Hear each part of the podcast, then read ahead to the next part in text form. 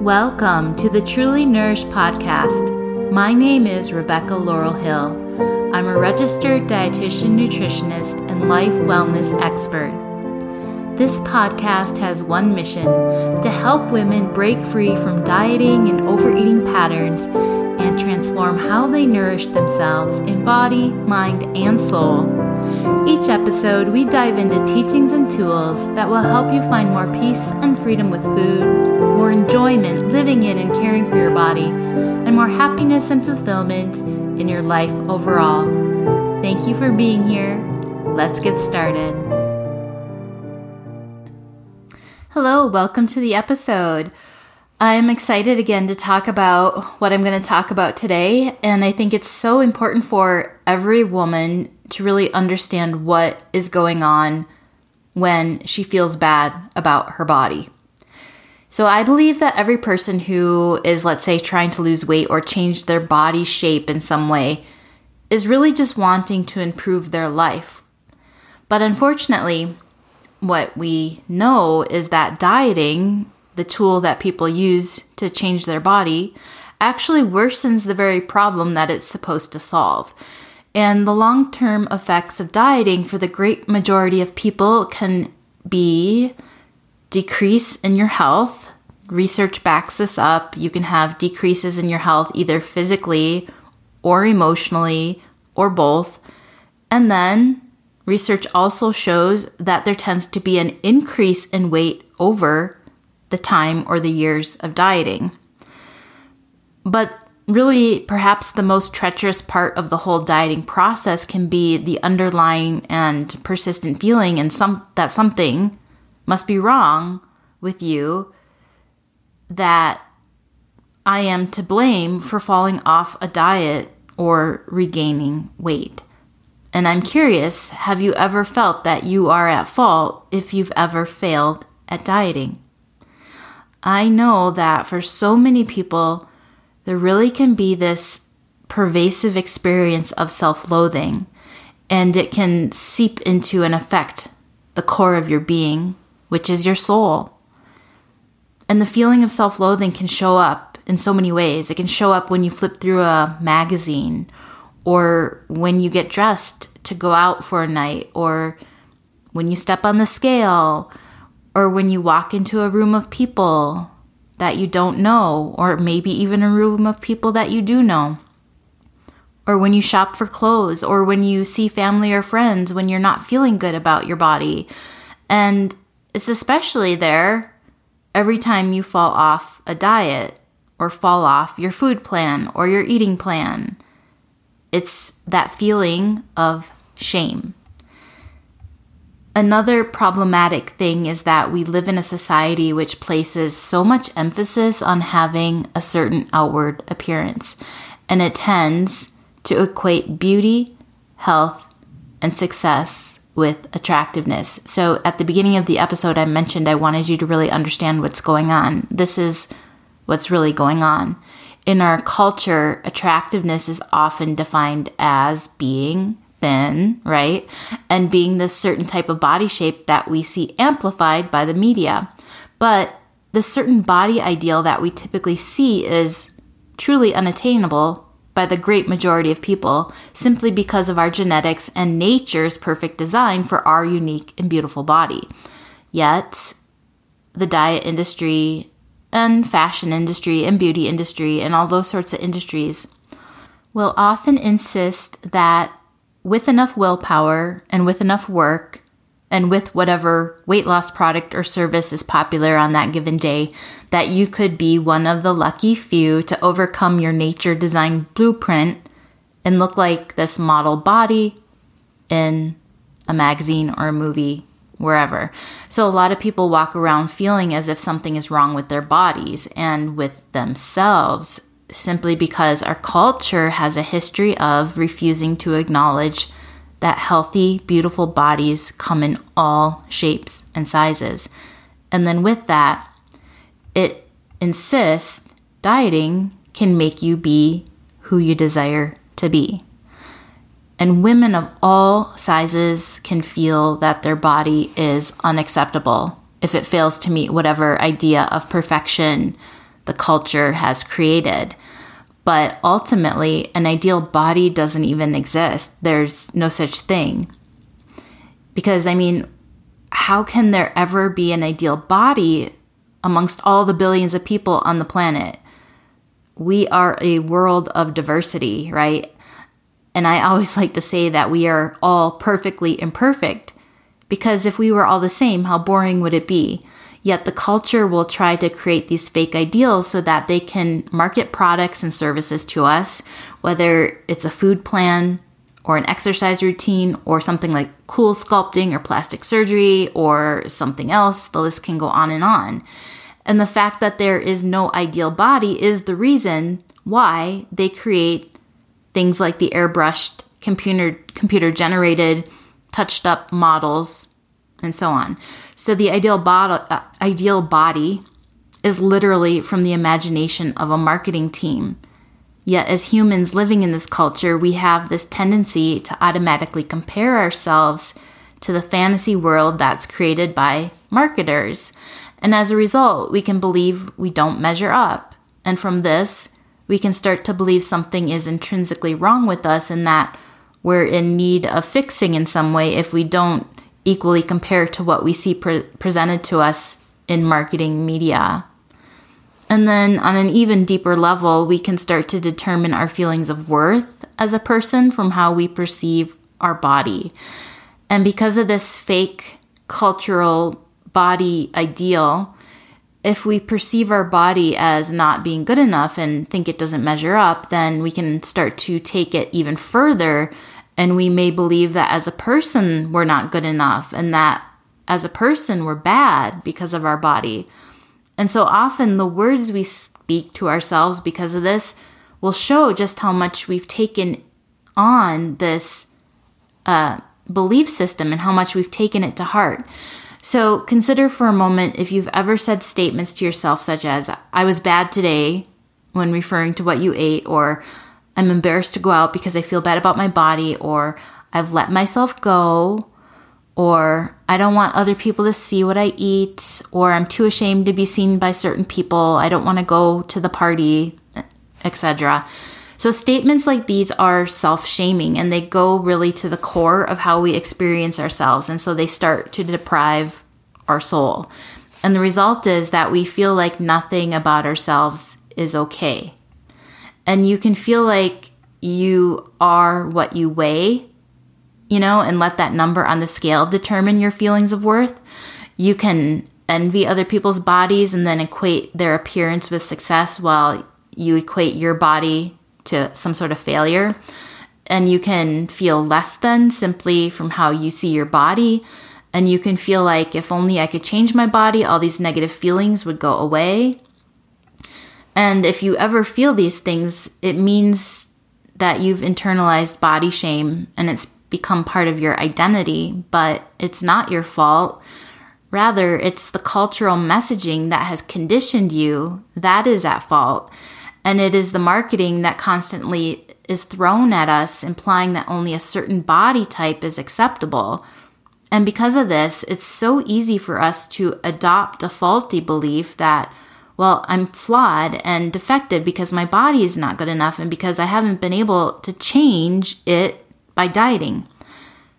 But when we accept those types of cultural norms into our psyche and as our own beliefs, the consequences of these beliefs can be really damaging to our physical, emotional, and spiritual well being.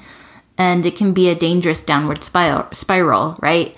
Um, not only does it cause huge problems in our relationships with food, like I've talked about on past episodes, but it will cause challenges in all areas of our lives when we believe our body is not right.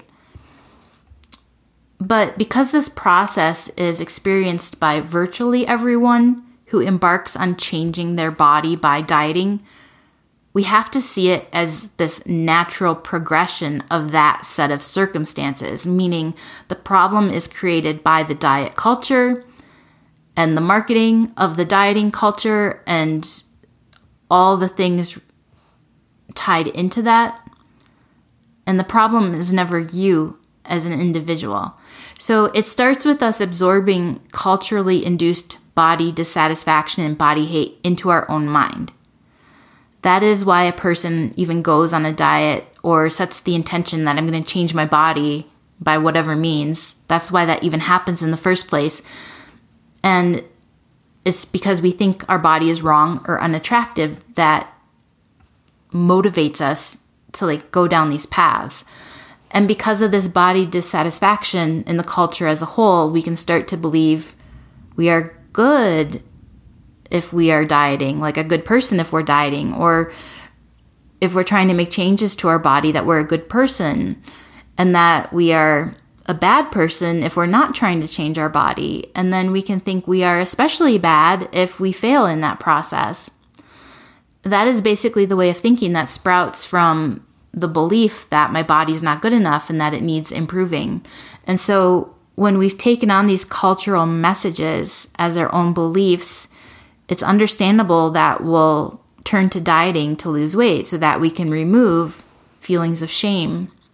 But the problem is, as I've talked about before, is that this culturally supported idea of dieting to lose weight doesn't work, at, at least for the long term. Of course, you can lose weight by dieting, but it does not work for the long term. And I know I've mentioned in previous episodes that research shows 95 to 98% of all dieters will gain the weight back.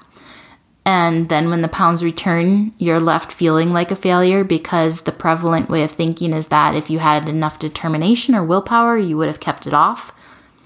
And despite the fact that this is based on a myth rather than any fact, you're still left feeling like regaining the weight is a testament that you're weak and maybe not good enough. And you also feel ashamed that you've not changed your body in the way that you feel that you must in order to be happy and successful. And so you can feel extremely frustrated with yourself, and you might binge on forbidden foods and then resolve to go back on the diet because you're so frustrated with your binging on the foods. And that anger and frustration that surfaces, it's directed at yourself rather than at the cultural beliefs about our bodies, which is the root of it all. And when we begin looking at our body as a negative object that must be changed into something more acceptable, and when we adopt dieting as the method to achieve that goal, it means we have simply taken in this culturally induced shame and made it our own. So when you berate yourself because you failed on a diet and when you believe you're at fault, and experiencing shame because of that, it means you've taken in that culturally made shame and you've made it your personal shame. And we do this in all sorts of areas of our lives. We can take on other people's beliefs and emotions, including the culture's beliefs and emotions, and make them our own, even though they harm us and even though they don't serve us at all. And it's because as humans, we naturally want to feel connected. We want to connect. And if our soul is not adequately nourished, meaning we've not created our own deep sense of self worth from within ourselves, then we can easily fall into harming ourselves in this way in order to feel like we have approval or to feel like we do belong. And with that, to feel like we're worthy of the things we want in life. But here's the truth your worthiness can never be earned or received from the external world because your worthiness just is. You were born with your worthiness, just like you were born with an eye color and a nose and ears.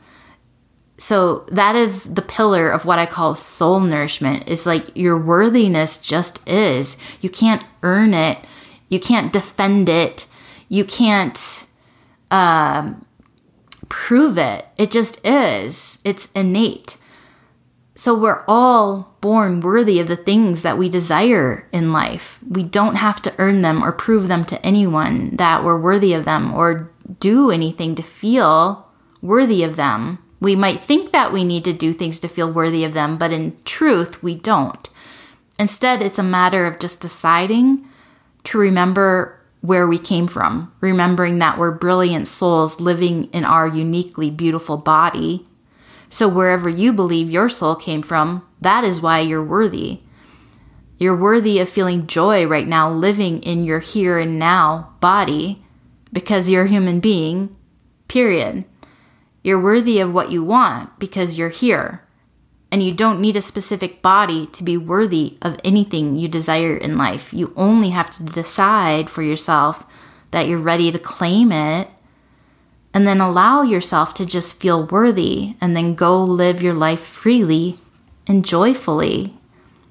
And as they say, it's very simple, but it's not always easy to do, right? Because there is this process of deconditioning that has to occur because we're so conditioned to to believe that we need to earn approval or earn our worthiness. Yet the decision to claim your worthiness must come first and then you can move on to shifting beliefs and behaviors and deconditioning yourself from all the limiting beliefs and cultural norms that are truly life draining. And this process of deconditioning has to happen because, you know, around the dieting thing, because as you repeatedly find yourself in the diet overeat cycle, feeling ashamed and believing there's no one to blame but yourself, it's become part of your identity. It's like a belief system within you. It's just how you see yourself. And there is part of us that may believe our shame originates from a personal source, such as, well, my body is flawed, or I have this flaw in my character or my personality. Therefore, I need to feel ashamed, or that's why I feel shame. So that's what we may believe, rather than seeing that it's originating from the culture that conditions the shame into us and then offers us solutions such as dieting or such as plastic surgery and whatever it might be, you know, certain types of makeup or certain types of clothes. And I have nothing against wanting to use tools to feel your best. But the thing is, and I've talked about this on past episodes with self love, you really have to already deeply love and approve of yourself and then you can just like add ornaments to that. If you're trying to chase your feeling of good enoughness from these things, it will always harm you in the long run.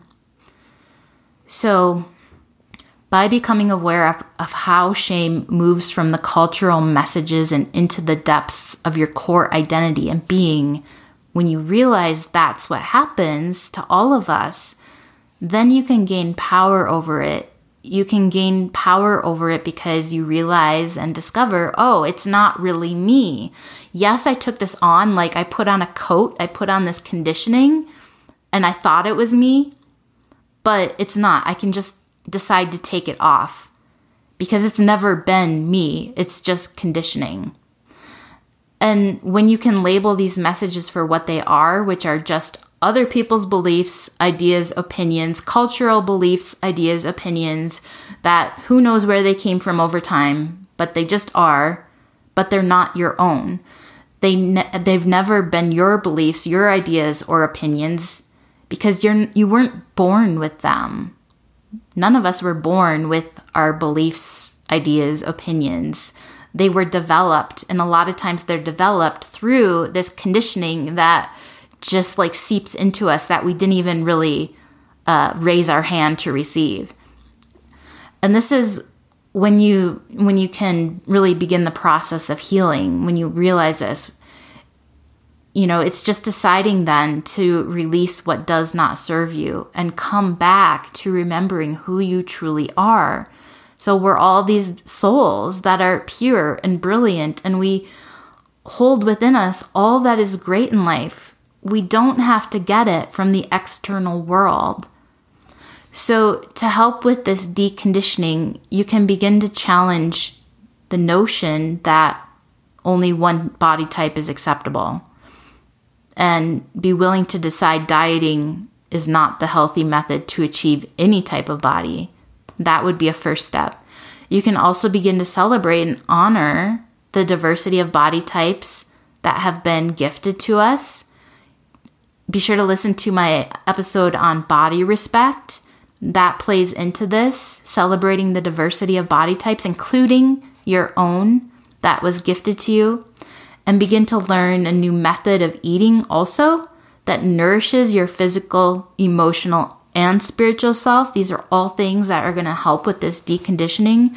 You can be open to the idea of relearning how to eat from within, becoming an intuitive eater, the way you are designed to eat. You can be open to the idea that it's possible to become a woman who is nourished in body, mind, and soul, who is living her best life in her body as it is, and not in someone else's imaginary body ideal. And not that you can't ever change your body or lose weight. Like, I'm a person who likes to go to the gym, I like to lift weights, I like to see muscles. I like to eat healthy. I like to be able to move my body freely and easily. You know, it's none of these things are wrong. However, your your body is beautiful in every shape or size. Once again, it's like what I mentioned earlier. It's like adding to what is already perfect. Okay? Like seeing yourself no matter your shape or size right now. Seeing yourself from how your soul sees you that you are perfect. You don't need to change yourself to be good enough, to be worthy, to be pr- approved of, right? That is an inside job. But when you get to that place where you already can deeply love and approve of yourself, just because you are this person that was born into the world, then you can do the things that make you feel really great and that kind of amplify what's already within you. So, when you do this, you're then embarking on a process that is truly life affirming and nourishing to the whole being rather than life depriving and soul depleting. And as a truly nourished woman, you come to experience joy, not shame, in your relationship with food and in your relationship with your body and in your relationship with yourself.